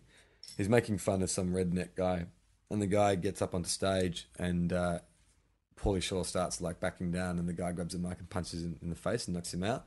It was a huge hit, a viral hit about three years ago, and then it turned out it was staged. Are you serious? Yeah, yeah. And that actually made me go, yeah, this guy's kind of clever. He knew that everyone wanted to see him getting punched out. Yeah. yeah, that's right. What would what would get some really big hits on my name? Me getting me punched getting out. punched out. Well, I don't want I don't want to get punched out, but I think it would be good. So let's arrange that. Smart, I suppose. Paulie. Yeah, I, I have no real fondness, but he could have been like an Adam Sandler. Like if you look at his films, they're not dissimilar in their structure to an Adam Sandler film. Wacky concept: jury duty, in the army now, son-in-law. So Yeah. it's like uh, So army yours are- go- army comedy, farm comedy, fucking uh, courtroom drama comedy. Yeah, and it's like, hey, uh, Paulie Shaw, have you met your twin, Twin sister, sister, Pauline Paulina?" Shaw? I do want to go and see Jack and Jill. I know, I know. On this show, we seem to be a little bit obsessed b- by the career of Adam Sandler, but It is I- amazing. Like, I want to. I'm. Just, I am curious to say. You know what? And we have said this a zillion times. But even his worst films, I kind of enjoy. I They're actually think- watchable. I think Little Nicky is really fun, and anger management I think is really vastly underrated. Yeah. But I wonder, as an experiment. Okay, say say I've got given you these two options. We should right? just create uh, uh, like a, a section of the show called Sandler Time. Yeah. Because in the show, we'll just do a 15 Yeah. minute conversation So it's time about for Sandler. Sandler time. Sandler Time. here's an, your options, right? Because I agree that Adam Sandler is watchable. I agree. I watched that fucking movie Click again the other night. Again. That's where he farts in David Hasselhoff's face. Yeah. It's like one of the worst films of all time. I, I took Gemma to see that. That was my attempt to win her over to the Adam Sandler party. I couldn't have picked a worse. That's like fucking like uh, uh, backing file at the day he fucking died. and it's one of those movies where, like, the whole moral of the film is, like, don't wish your life away. But or you do the whole movie. all you do the whole movie is go, "Uh, where do I get one of those controllers that makes me fast forward through to the end of this film so I never have to see it? Do you like the Adam Sandler formula of every film? Um, whoever plays his love interest is always like hot, Yeah. but with a little bit of like with also with a bit of credibility as well. It's a great formula. Like he doesn't just cast someone like an entourage extra. He'll cast like Kate Beckinsdale or Winona Ryder or someone who's kind of hot but still is an actress. Yeah. Although he did cut. It wasn't in. Oh no, that. What was the film where there was the? Um. Oh no, I don't think he was in the, that film. Was he in it? I- yeah. I meant the, what are you talking about? there was a girl from Survivor. He cast one of the girls from Survivor Ah. in one of the films, but it might have been a Rob Schneider one that he starred in. Yeah. The Animal. No, it was Rob Schneider's The Animal. He Yes. just produced it. Yes. Yeah. Yes. Yeah. So for Rob, he just gets. You can pick anyone off any reality show you like. I'm gonna snog on with Winona Ryder. And you get one of the Yeah. Kardashians. Anyone. Amazing Race, Survivor, Biggest Loser, Top Chef. I don't mind. Who's the hottest girl on reality TV? You watch a lot of reality TV. Is there one that you're like, oh, she's awesome? I think that the hottest person, she's not like really a contestant on reality TV, but the hottest person on reality TV is Padma Lakshmi. No, she's in that cooking show. Yeah, Top Chef. She's the Yeah, host she of Top is Chef. hot. What is she? What are you, Padma Lakshmi? She sounds like a, a, a delightfully spicy Asian dish. yeah, or a Star Wars character. totally. I'm not, I'm not sure which. Um, uh, but yes, uh, uh, the Padma Lakshmi, um, I believe, is just a, a- a model with, uh, like, you know, an interest in cooking. Um, she was married. this is the, I, knew, I know two Padma Lakshmi facts. And the first one is that Padma Lakshmi, Oh, Padme is a character from Star Wars. Padua? Queen, no, Queen Amidala Yeah. is Princess Padme. Uh, Padme. I never quite got that. Yeah. Why does she have two names? 'Cause she's Queen Amidala Yeah. and Padme. Uh, for tax purposes. One's more like a business name. Well, that's what the whole fucking first uh, the episode one is a gigantic film about fucking Yeah. interstellar fucking tax rot Yeah. and trade and trade routes. It's essentially their version of the global financial crisis. the first one is Wall Street, money never sleeps. um, so, uh, okay, so Padma Lakshmi. Yeah. Um, uh, she has a scar on her arm, a very sort of visible and prominent scar that she wears proudly. Yeah. Uh, because there was an episode of um, uh, T- Tim Gunn, who's like the guy from uh, Project Runway, the All American Oh, right. Project Runway. Not He's like this- ba- badass Billy Guns. no, brother. he's the style guru, Okay. and he had this thing where we would go around and like talk to people about their style. It was like one of those rescue shows, And I um, am literally talking to a woman right now. and Tim Gunn, um, he would uh, he this girl had a scar and she wouldn't wear like uh, dresses that didn't have sleeves because of her scar, and he got in Padma Lakshmi to come in and talk about like, hey, I've got a scar. What's her scar from? No, Is that where her adamantium claws pop out? no, her parents are wizards. And she, was- she was at Hogwarts, and there was this evil wizard. Uh, I'm not really sure what her scar is from. Why? Do, so that's weird. So in that show, she talked about a scar, but didn't say how she got it. Isn't Ah! that? The, isn't that It's like blah blah blah, scar scar Mm-hmm. scar. So would you be offended? Like, if you had a scar, just a prominent one, would you be offended if people asked about it? Or it just depends how it happened. yeah, I, I'd be. I, I think I'd If you got kicked in the face by a gay horse. gay horse. I don't know. Such a homophobe. No, I meant happy, dude. Why does it? You're such a modernist. Why does I was the- talking gay as in like happy, the old why does it matter that the horse is gay? happy will. Like you, what sort of brain do you have that you're like, oh, this, oh man, it's not bad enough to get kicked in the face with a horse. I Has guess to be a gay horse. I guess I was just trying to test uh, if that would add to your reluctance. I was trying to test your homophobia. I'm Right. undercover. Uh, If you felt too ashamed to tell people you were kicked in the face by a gay horse, that would then uh, suggest that you're a homophobe. okay, touche. Uh, yeah. this is like uh, Professor X and Magneto. For those of you listening, we're playing chess in a plastic room. And Charlie's wearing a helmet. That's not a helmet. well, it is a helmet. Just- anyway. Uh, so um, Padme Lashki is not uh, Wolverine. I no, think that's she fine. had. Um, so she's got a scar on her arm. And the other thing I know about Padma Lakshmi is that, that You she- love saying her name. You're like George Danikian with an ethnic name. um, with uh, I'm not even sure if that's how you say her name, but that's how I say her name. Yeah. Uh, and because I'm probably never going to meet her, it's probably not going to be an issue. Yeah, Padme Laksa. So Padme, now I can't say her name. Padma Lakshmi. Is that like that's like a like a really old man who's taking his dentures out saying like Patricia likes me. All right, Patricia likes me. Padma Lakshmi. Come over here, Pad, Padma Lakshmi. Um, so Padma Lakshmi, she she uh, was once married to who? Charlie. Bit of a pop quiz for you. Uh, give me like a give me a clue. Is it like an entertainer? Uh, yeah, certainly. Should we play like uh, who, we'll do you know? what Yeah, we'll do twenty questions, sort of thing. Well, yeah, like uh, Okay. with celebrity head. Yeah. All Oh, right. Am I a male? Uh, yes. yes, you are. um, am I uh, in my thirties? No. Am I in my forties? No. Am I in my fifties? Possibly. Okay. Am I in entertainment? Yes. Am I in sport? No. I don't know why I asked that because you just told me I was in entertainment. No, we can be entertaining and um, possible. am I a performer? no. Am I a producer? No. Am I a director? no. Am I in the film industry?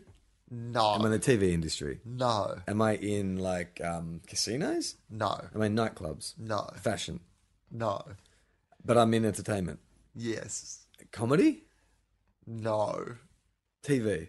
No. already said that. Yes. Fucking. Uh, you know what um, I love about this the most is What? that you've listed pretty much everything you can think of That's in entertaining. the world of entertainment, apart from the thing Podcast. that you do. Is that what you're saying? Not she was married to the world's greatest podcaster. She was married to Mark Maron. and An actor.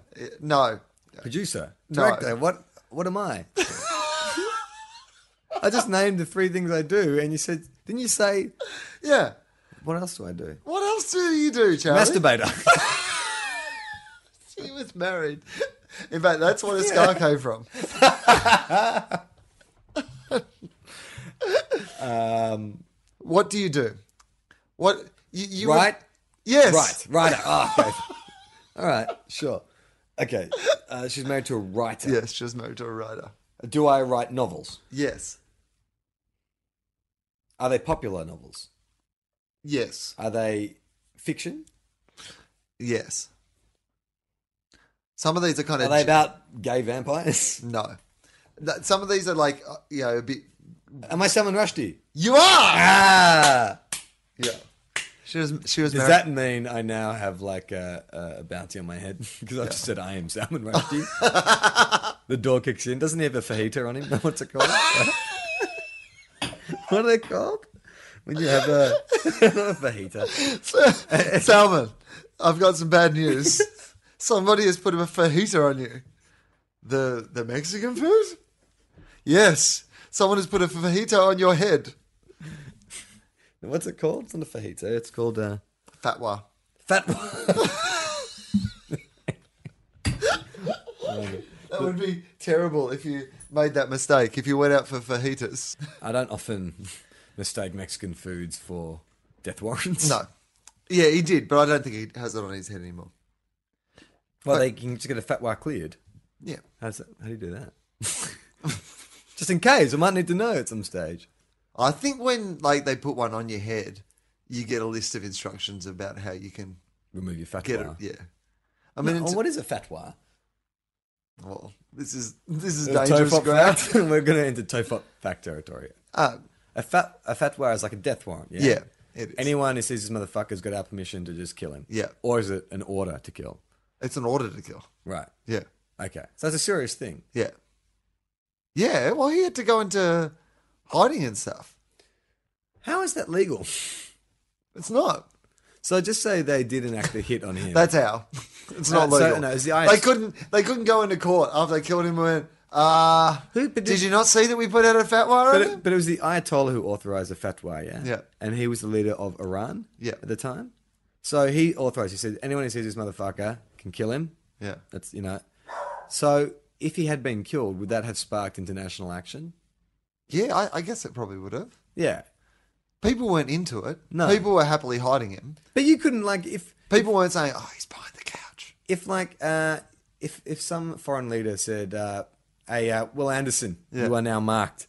We've told all our people that they can come and kill you. Yeah. You'd expect the Australian government to say, hey, hey, hey, hey, he's one of ours, right? Yeah. So is that what the governments were doing? Yeah. They were doing their equivalent of that, which is Burying their heads in the Uh, sand. we have got you these Groucho Marx mustache and glasses. So he uh, was banging a real hot chick. Yeah. So he was like when Norman, was- yeah, when Norman because- Mailer was going out with Marilyn Monroe. Yeah. It's like you're Because- way too smart for that hot Mate, chick. girls love a fucking dangerous guy. You are- And you are no more. There's no one more dangerous. Fuck your motorcycle. There's no one more dangerous than a guy who's got a fat one on him. Yeah. You know what I mean? That's pretty hot. yeah. It's really fucking hot. You know who must uh, must have that power, and we've talked about him before, is uh, Kate Blanchett's, what's his name? Hobbit man. Oh, Hobbit Man, yeah. Um, Andrew, Andrew. whatever. I was at I was at the opening of a play about Case closed. a month ago, and it's the first time I'd ever been in the presence of Kate Blanchett in the Yeah. flesh. And I know we have talked about this before. Yeah. I think this sparked the very worth famous lingering on. Kathy Bates conversation.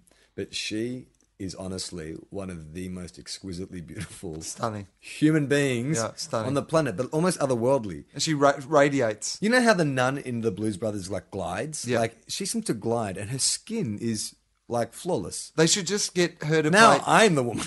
They should get her to play aliens in all alien movies. No, th- because she's like a better version of us. Yes. So like without having to make them glow or without having to she could just come out of a like you know in V yes. how like the leader of like V was Is a always lizard. like this almost this like uber you know woman who was in charge Yeah, of Jane everything. Badler, Yeah. who now lives in Melbourne. Is that right? And she was involved in that play. You know that blowjob story I told at the start of this Yeah. show? She was in that play. Are you serious? Yeah, yeah, yeah. It all comes full circle. Wow. who would have thought? Jane Badler played Diana on V. yeah. Yeah. So Right, that's okay. Kate Blanchett. Kate Blanchett has. So there is a chance that she's eating rats with her flip top head.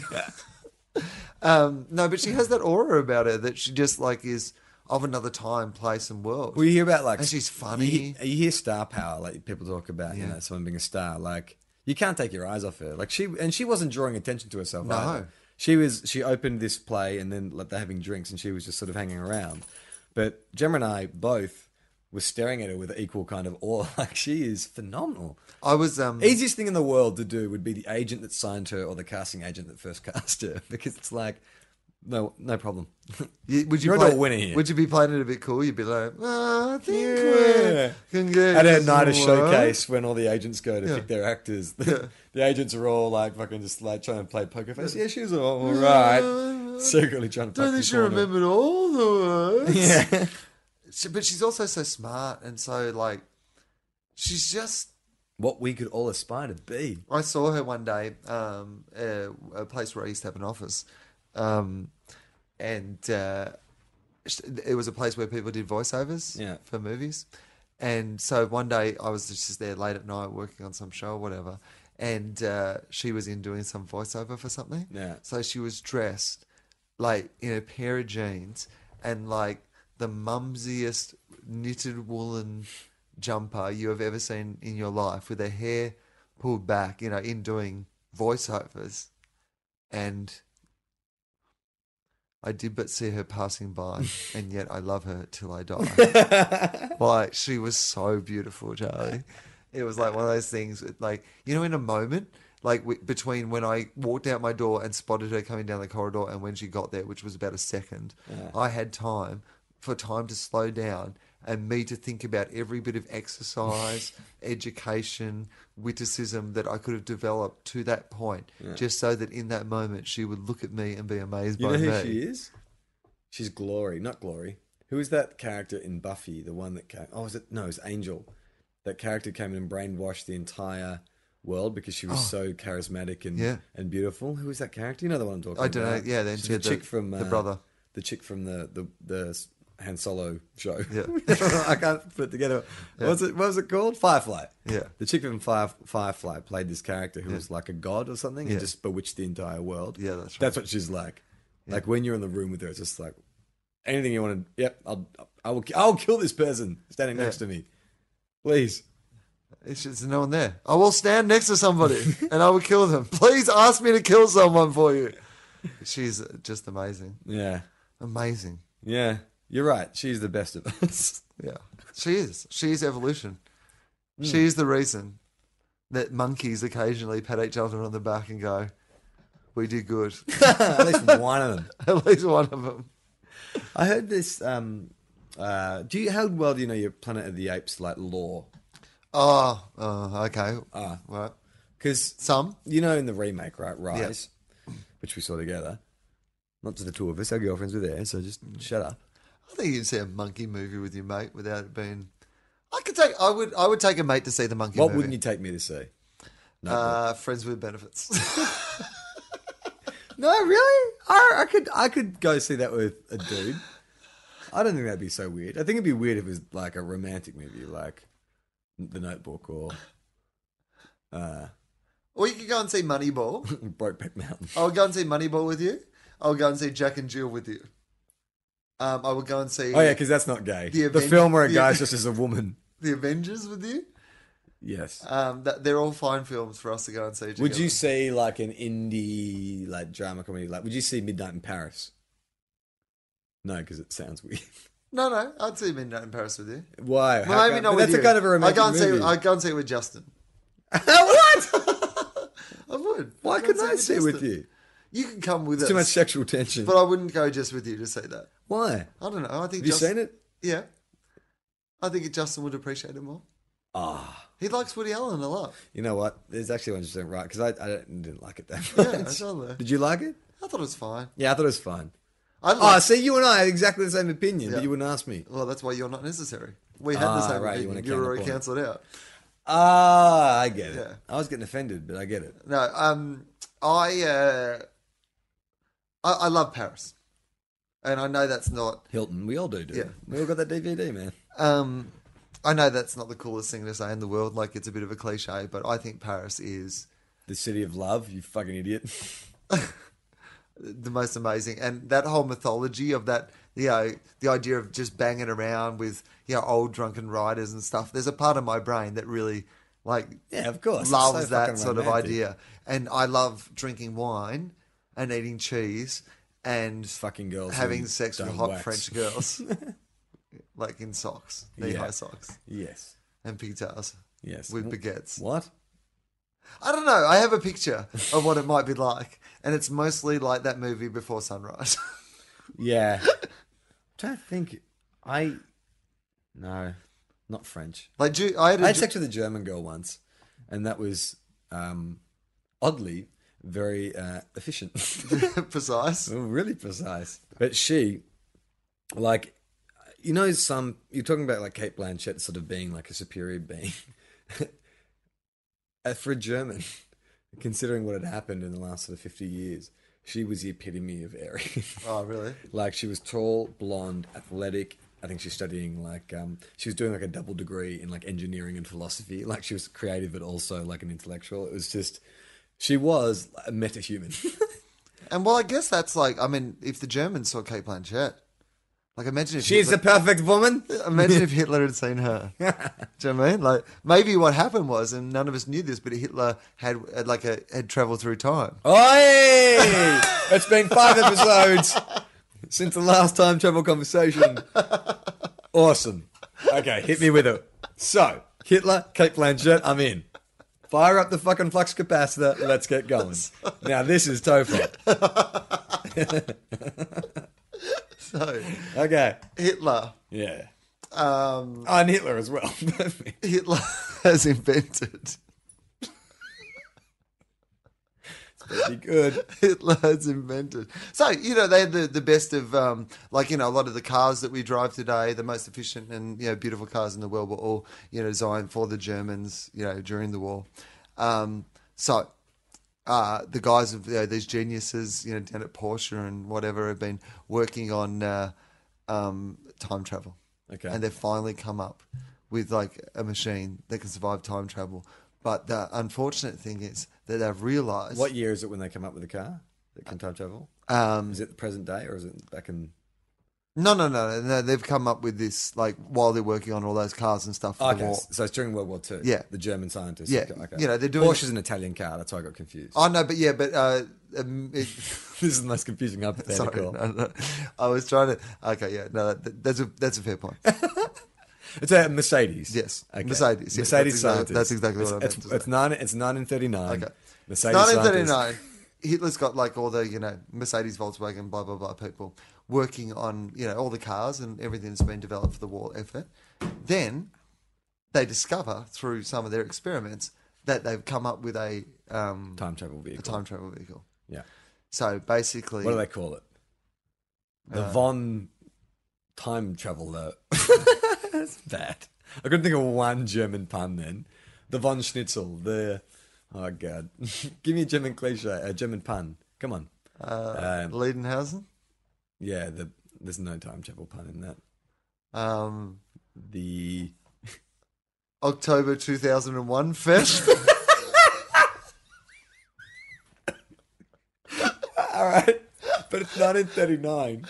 So all right, they call it the October 2000 yeah. The Oct- oh, the October 2000. Yeah. Yeah, okay. because it's you know Fair. because that was back when 2000 seemed like the future. Yeah, The October exactly. 2000. Yeah. Mercedes. This all right. So if you find a secret files that have been Yeah. buried like in the rubble of some kind of you Yeah. know country in Germany, it's the the real files of the Nazis. Yeah.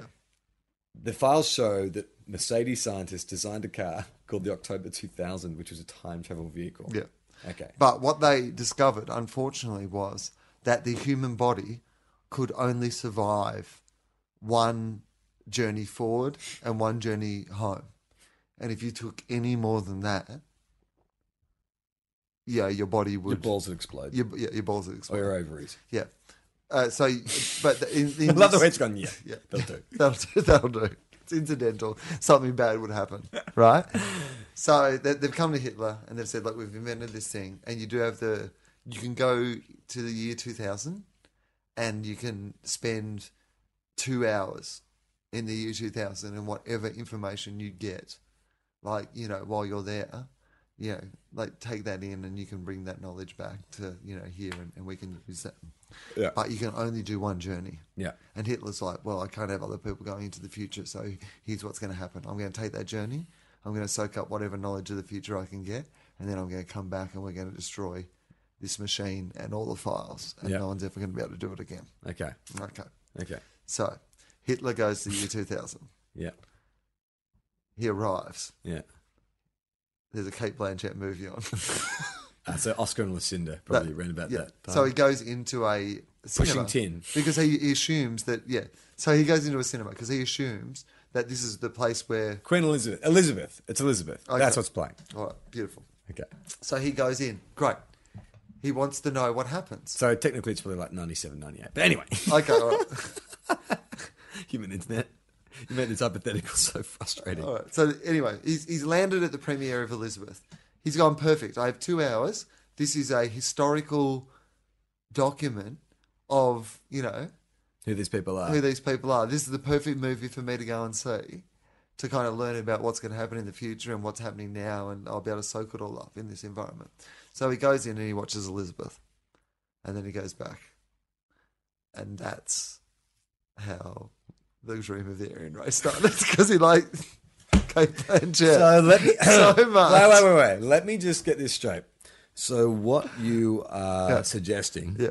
is that Kate Blanchett somehow created the Yeah. idea of the Aryan race. the perfect woman. He saw her in because a Adolf movie. Hitler went to the premiere of Elizabeth Yeah, and exactly. thought, I need to create more of those. Yeah, she's amazing. I think you're onto what something. what about a future where everyone was as cool as that? Do you know what I mean? Like if you do you know what I mean? Like if you had the capacity to go back in time and say, Who should we make everybody like? It would be Kate Blanchett. Okay. All right. Right? yep. So, yeah, basically you're saying that she... So I'm kickstart- saying- what I'm You're saying saying is is- Kate Blanchett kickstarted the Nazi movement. No, I'm just saying it's hypothetically possible.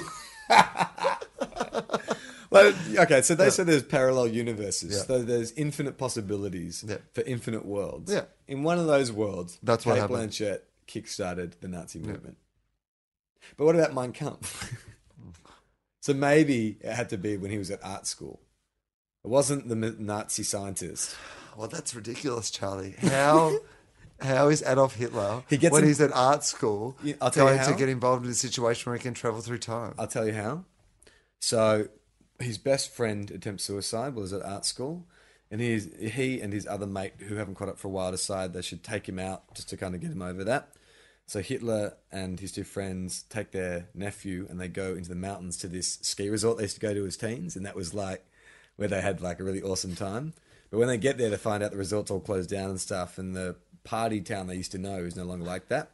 So they're all complaining all night. And then Hitler goes out and says, Oh, well, you know what? The hot tub's on.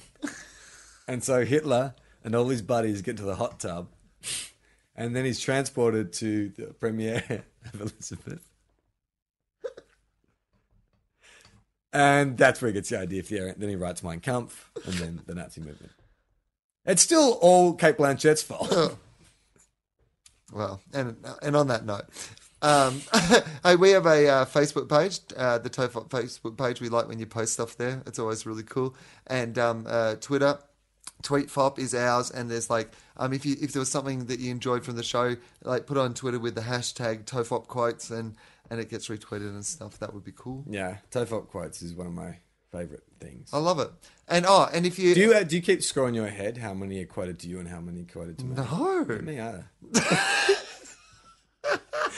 but I will say that I have occasionally read a quote because sometimes people will put like a little W at the start, Yeah. and other times they'll put it at the end. Yeah. And I read a really hilarious quote and thought that was awesome, and then I got it as a W. And I was like, oh, I thought that was mine. I enjoy sometimes when people post jokes that I've made that you've just ignored.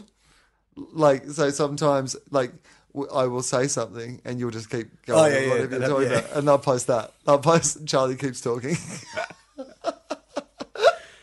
so hashtag to, hashtag so hashtag Tofop quotes and uh, Uh, also, and if you uh, listen on iTunes, um, uh, rank it. Like, yeah, yeah, give the you're big stars on. and the I've things. noticed that. So It's- what, what's the deal with that? Because um, apparently the uh, iTunes algorithm, logarithm, uh, I got Got no rhythm.